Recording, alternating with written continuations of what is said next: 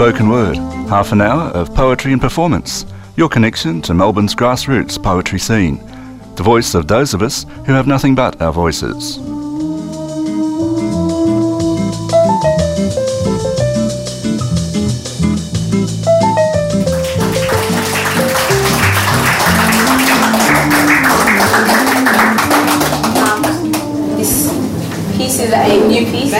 um, and it's titled Black Woman.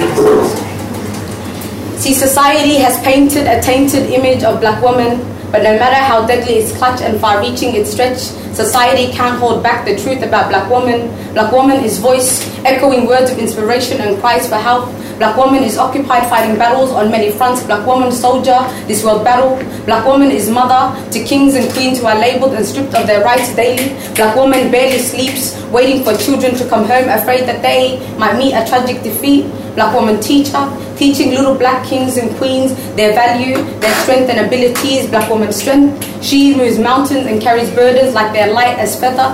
Black woman is spotlight, always being watched, always being critiqued. Black woman can't make mistakes, for her consequences are double, if not more than the average individual. Black woman beauty, black woman beauty dipped in melanin that's gold. Black woman bold, not afraid to stand up for what she believes in, not afraid to shape foundations if need be. Black woman doctor, black woman healing, black woman underestimated and doubted, black woman magic, the way she keeps getting handed the shortest of straws, yet she keeps turning it into more. Black woman wrestler, the way she keeps going head to head and keeps knocking down walls. Black woman is her mother's daughter, the way she keeps getting back up after every fall, the way the way the ground shakes in awe every time she walks. Black woman rock, the black woman human, black woman feels, black woman flesh, black woman bones, black woman bleeds, black woman cries, black woman is, black woman is, black woman is like so many others, black woman is. Bye.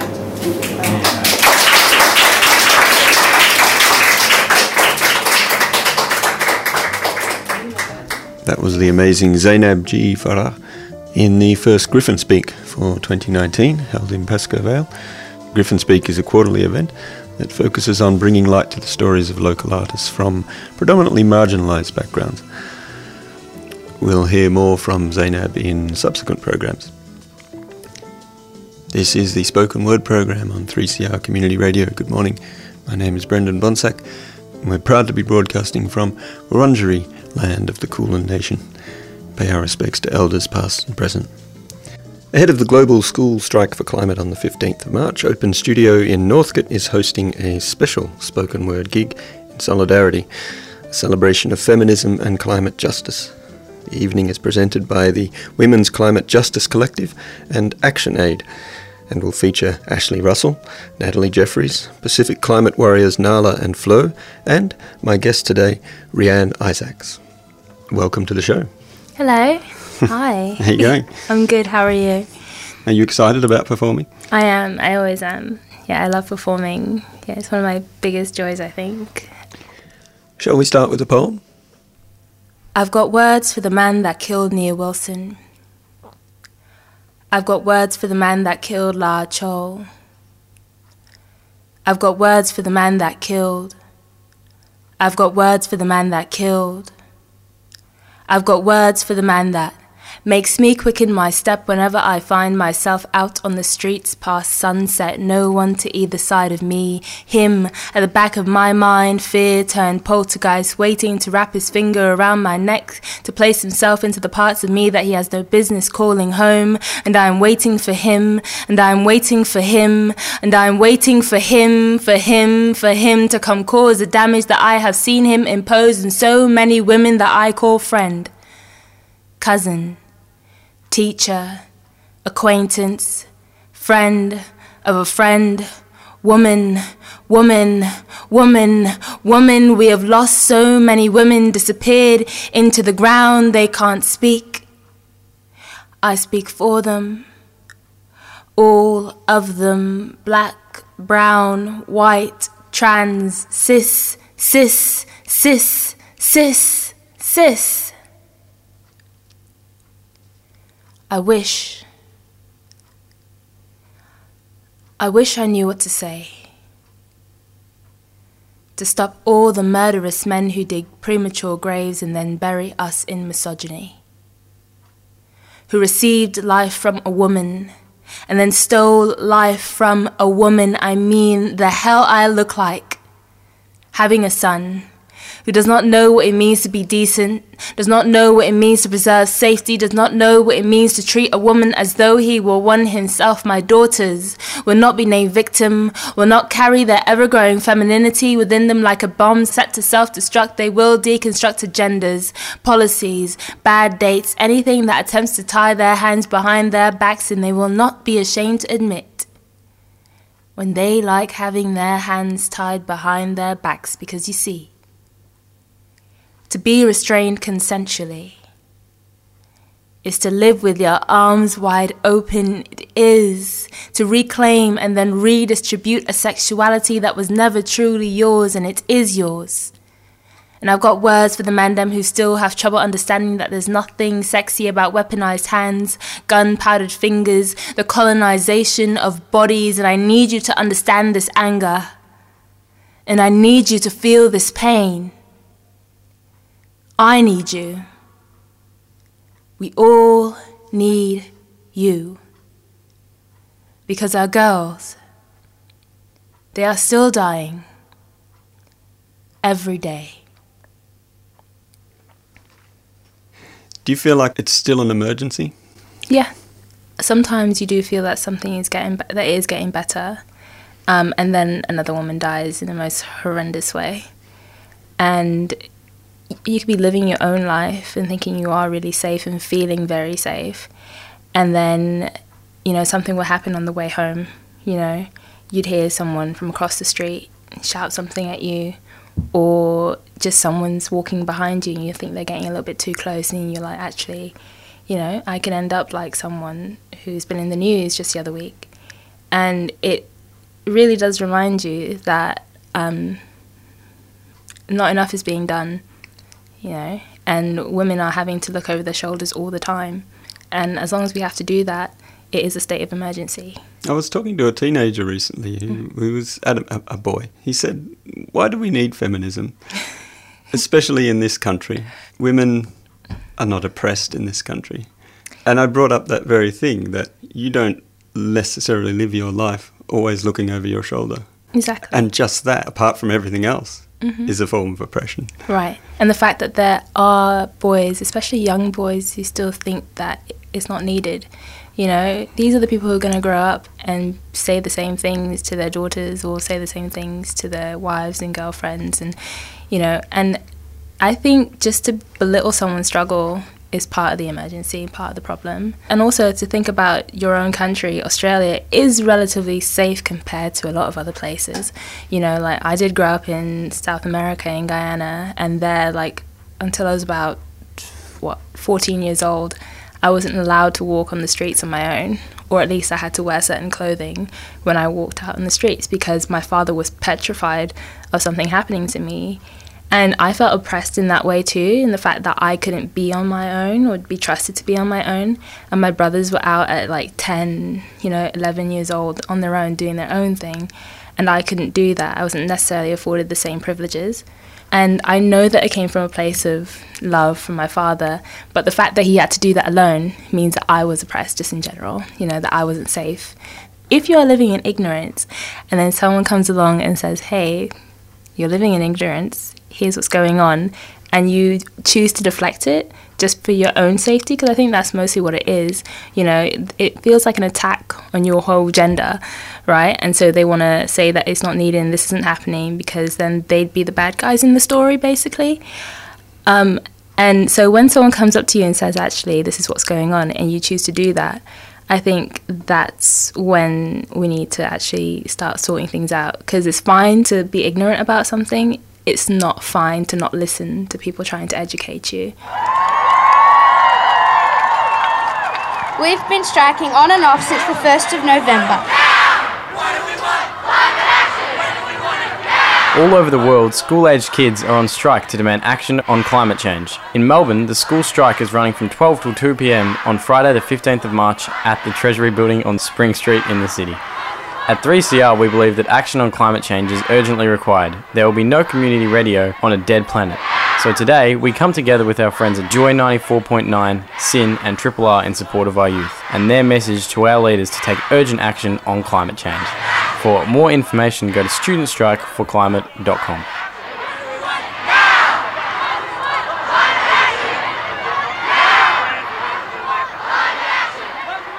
Hi, this is Vicky Bull, and you're listening to 3CR 855 AM. Yeah. My grandmother died at the age of 83. Stuck in a bed with a mind that refused to remember my name but would always remind her not to eat. She was a striking woman. Six foot tall and a foot wide, she'd sweep the ceilings in any room but would never get stuck between the furniture. Her hips were delicate rounds that fit into the palms of most men at dinner. She'd fill her stomach with laughter as she watched her family eat the meal she prepared. They say my grandmother was so full of life until she wasn't, until her empty grew hungry, devoured her, made a meal of the body she neglected to feed until all she was was brittle bone and weakened heart, a sieve of a woman Alcohol fell through her like rain through leaves. I guess my roots are soaked in rum and Jamaican lager. I guess this lust for me to feel bone under skin is something that I can't run away from. It's folded gently into the ancestral surface of my psyche. It stares back at me in the shine of an empty plate. It's in the embrace of my father's sister, who, whenever she comes over, politely accepts our offerings usually a bellyful of West Indian joy, but she sets it down further away from her and the table than most people would. Even attempts to lift her fork, but endeavors to get lost in a conversation, so it seems she did not purposefully forget about her food. Just caught up with catching up, just interested in everything else. She just doesn't need as much as everyone else. I hear her say, I can't take as much as everyone else. I don't deserve as much as everyone else. And I too like the women before me. Shrink myself into a small frame of polite smiles in the crooks of sofas. My body is at its most beautiful when it doesn't intrude on anyone else. You see, there's nothing to see here. Go on without me. I'm only a fistful. My fingers are tape measures. It feels like this is how much I am allowed to be. You know, when you are black and you are woman and your hips start to expand and the word hoe starts to bloom from the mouths of men and your breasts are no longer yours, only nourishment for hungry eyes, it becomes difficult to accept these curves. 16 years old and starved from a day of refusing to be a woman. I'm walking home in my school uniform when I feel a hand slide up the back of my left thigh, up underneath the skirt that my mother took me to buy. I turn around, and it's a man that I do not know. He carries on walking, much fuller than he was before on my flesh on my skin. And I wish, how I wished, that there was less of me to touch. That's a harrowing story. Yeah, I know. but it's one that so many girls have been through that know the story. Not a lot of women will hear this and think, that's crazy, that really happened to you. I've had friends, like in the last year alone, mostly all of my friends have told me stories of sexual assault because they've just gotten into university in England, you know, and that's meant to be one of the safe countries, as you say. Like when growing up, I I did like struggle with like eating disorders and all that, and I wasn't entirely sure what the reason was. And like my dad would say, like, yeah, your mother's, your grandmother's the same way. Like, you know, she also didn't eat much, and like my aunt, my aunt didn't eat, doesn't eat much, and I think I kind of like connected the two of like not wanting to be this this woman with like a full body that men sort of are into, you know, and they like have like bits of me being like seen by men. And so the smaller I was, the less that would happen. It was really um, it was like a light bulb in my head sometimes when I actually figured that out, you know, because I just didn't want to be consumed like that. And so, as a way of stunting that, I stopped eating. And how long did it take you for that light bulb to go off? Ages, years, years and years. Um, I think I always knew, but I didn't want to like to say that's the reason. I was like, no, I just want to be skinny, basically, you know. But you know, the skinnier you are, the younger you look. You know, you don't look like a woman, right? And well, not that you don't look like a woman, you don't look like a full woman, you know, with the with the breasts and the the bum and everything. And so, I think I didn't know how to actually say what I was feeling. I knew what I was feeling. I didn't know how to say it, and to say it like that in a poem, that's even harder, you know. And and and that's why I think a lot of my work kind of like centers around mental health. Sometimes it's it's because I want to be able to create a voice. Um, a lot of things that I say in my poems, I would not be able to say to someone face to face.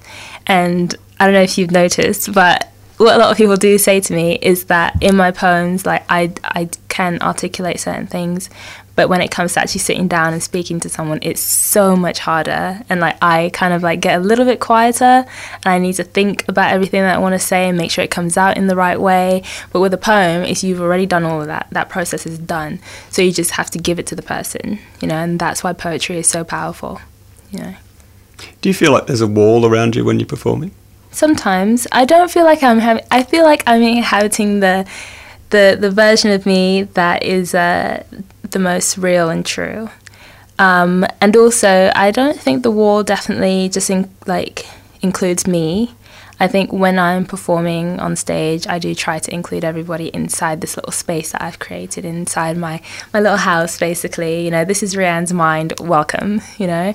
And that's why I try to do a lot of eye contact and everything to say that, like, do you see me? Because I see you right now, you know? And yeah, it's that the walls do exist, but they bring everybody in, I think. And that's the only way that I can actually do that with so many people, you know. So yeah, that's why I love it.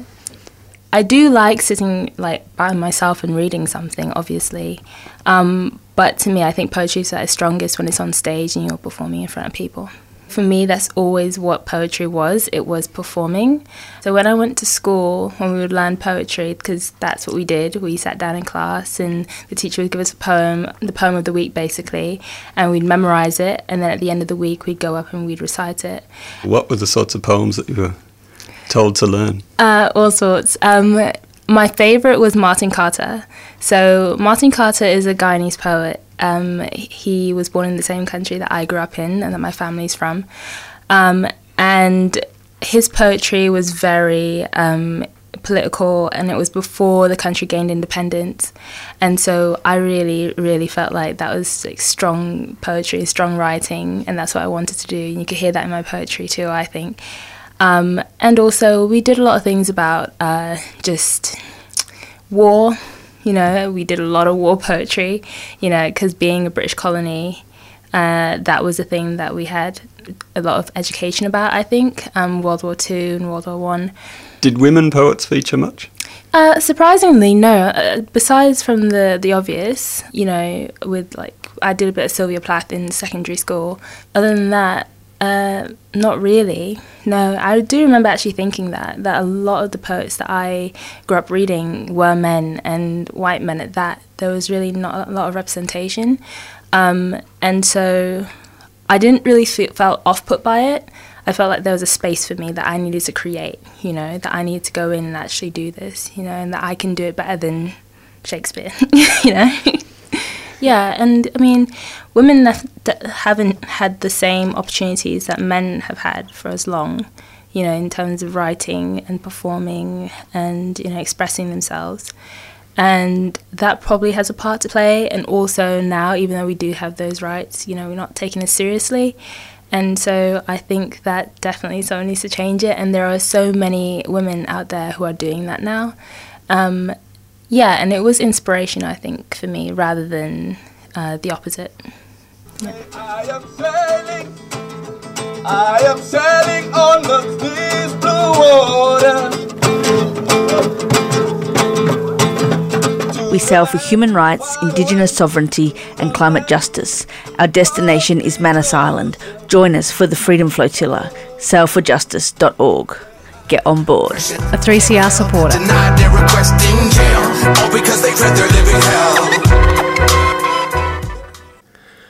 This is the spoken word program on Community Radio 3CR. My name is Brendan Bonsack, and I'm talking to Rhiann Isaacs. My mom's great. She's a champion. You know, she's so supportive. Um, and I know that I can talk to her about everything. So many things you don't know about your mother, you know?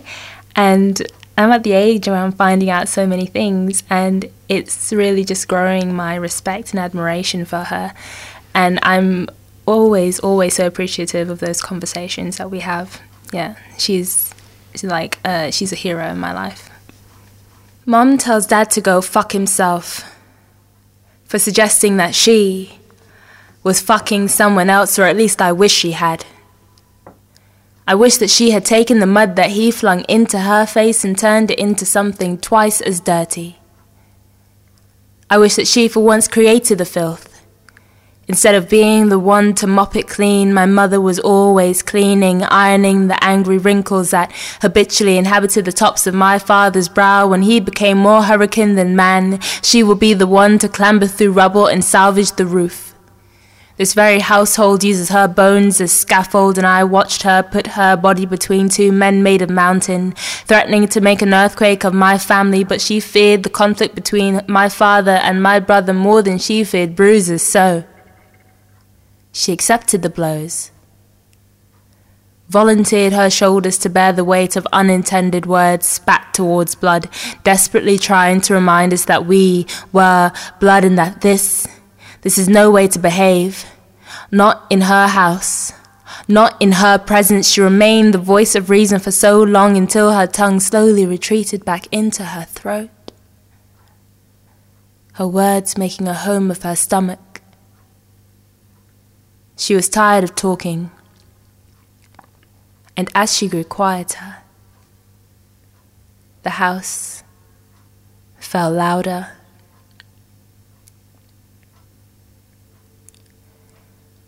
When she first discovered the lines running across my left forearm, marking all the times I felt defeated, she painted the walls and laid down new carpet when my older brother grew apathetic and angry, she leveled the tables, she steadied the chairs, straightened anything with a slight lean because she knew what it was like to grow up in a world of topsy turvy, everything upside down, where the head of the house was brick and broken bones, so she kept everything open and bright, gave us oxygen when we were choking on our own hurt. My mother saved us. She is the light that keeps everything in plain view. She has fingers around weary wrists, raising fists, insisting that the fight within us is a gift and that we should never take aim on ourselves, especially when there's a whole world out there gunning to kill us. You you know when the floorboards in your own home feel like landmines and a door swinging shut is gunfire, you start to wonder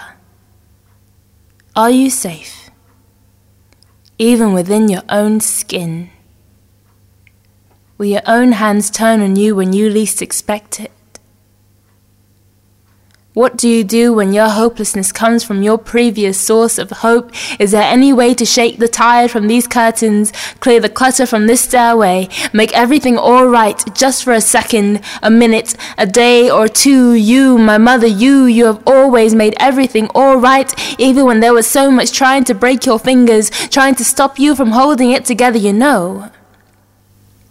I always speculated that she wasn't quite human capeless superwoman, undercover ninja or something. I mean, I could never really understand how she did it. Umi. Umi. Umi says shine. She says, shine in the spotless reflection of who you are, girl, woman. I've spent my life clearing weed filled fields for your flowers to grow, so grow. There is strength to be had from this soil. Don't let the dirt distract you from your desire to touch the sky, because Lord knows you deserve to touch the sky. When you read, you seem deep inside yourself. Yeah, I think so. I I definitely when I start I have to like drop in and actually get into the space of when I wrote the poem and what I was feeling and everything and where those emotions lie, you know. Um, and that really helps me to actually bring it forth in its most true form, you know, and like this is what the poem is trying to tell you, and this is the voice and what it's meant to be read in. Um, and so the reason why I think I'm looking so absorbed by it is because I am, you know, I'm living that poem at the moment. And a little bit might have to do with me trying to remember everything that I've written, but yeah, I'm definitely absorbed with the poem. Like it's it's my experience, you know, and I I want it to be as authentic as possible. Yeah. Do you feel all the emotions again when you read it? Yeah, um, it's emotions that I think I'm feeling on a day to day basis anyway. You know, when I think back to home and like how they're doing there and everything and what it used to be like, I I'm reminded of it just by the person that I am today. You know, when I speak to my mother and when I speak to my brothers, even, you know, my father too. Uh, it's ongoing, like from the way that I speak to people. You know, it's a trauma that lives with me. Uh, I'm I've always been a very shy person, very quiet and like a little bit anxious sometimes, and I think that's because I grew up in a house of a lot of like yelling and shouting and slamming and all that stuff. So I I know how to make myself smaller. When something happens to you over and over again, you you will develop coping mechanisms that aren't necessarily needed in certain situations or all situations, but just to be safe, you apply them. Uh, and what about your grandma? The grandma in that poem, did you meet her? Yeah, I did meet her. Um, but my most recent and clearest memories of her were her as a more like elderly woman, and she had Alzheimer's, which she sadly passed away from a couple of years ago. And um, I think around that time was when a lot of people would tell me about her because she lived in England also when I lived in Guyana and so I didn't actually meet her, and like the relationship between her and my father were a little bit was a little bit strained, and so because I only know her through stories, I feel like she's this sort of character for me rather than a real person. But then also, at the same time, she is me, you know, because I I look like her, you know, I have the sort of same background that she did, and she is part of me, you know, she is the the reason why I am here. And it was very comforting, actually, in a sense, to know that there is a cycle that is happening and there is a way to actually break it and to end it and to help teach other people how to deal with certain things, especially my own children. You know, if I do so ever have them, I'd be able to at least shed more light onto certain things. Yeah. Given that the future is so uncertain, does it scare you to have kids? I I, th- I think I'm less scared now than I was before because I'm seeing so much being done by the young people in today's world right now to actually help combat this issue. And so I am very hopeful actually at the moment that we're actually going to do something about it. I'm not I'm not scared. That doesn't scare me from having of having children. I think what I'm mostly scared about is just like older people kind of like ruining that sort of chance for them, you know, because there's so many people in power right now who are looking at these kids doing remarkable things and saying that it's not necessary or that they're being delinquents or juvenile. You know, it's like actually I'm excited to have kids so I know what kind of person that they'll turn out to be and see whether or not they actually help the world and change the world actually. So yeah. Mm. I'm going to study psychology when I get back to the UK, and I want to get into child psychology because I feel like that part of your life is so important. You know, it determines who you're going to be as a person. And if you don't, as I talked about the coping mechanisms, if you don't develop the right ones, you know, the ones that are the most helpful and healthy and rational, then you're going to run into a lot of problems later on in life. And it's much harder, I think, to actually deal with it once you've actually solidified those coping mechanisms, you know, you can't really get rid of them. You just need to create new ones. Um, and also to recognize that they weren't so helpful in the past before, even though you thought they were. Uh, yeah, so that's why I think it's really important to work with young people because they're the most crucial parts of you know society. We need them to be you know uh, able to rationalize and you know be voices and to think that they can actually say what they need to say. Yeah. Will you be at the climate strike on the 15th? Yes. I think with media, especially as fast as it is now, you know, when more than enough people get together and say that this needs to change, a lot of people are there to listen, you know, because we have the platforms. Well, thank you for coming in today. Thank you for having me. Well, that's all we have time for this week. The spoken word program airs every week, Thursday 9am, or streaming from www.3cr.org.au. The Feminist Climate Justice Poetry Night is on tonight, 14th of March 2019, from 7.30 at Open Studio at 204 High Street, Northcote. The event is free, but donations are welcome. And there's an open mic for those who wish to share their own stories, so please get along to that. And for all the other events happening in Melbourne, www.melbournespokenword.com is the place to go. I am Brendan Bonsack. Thank you for listening.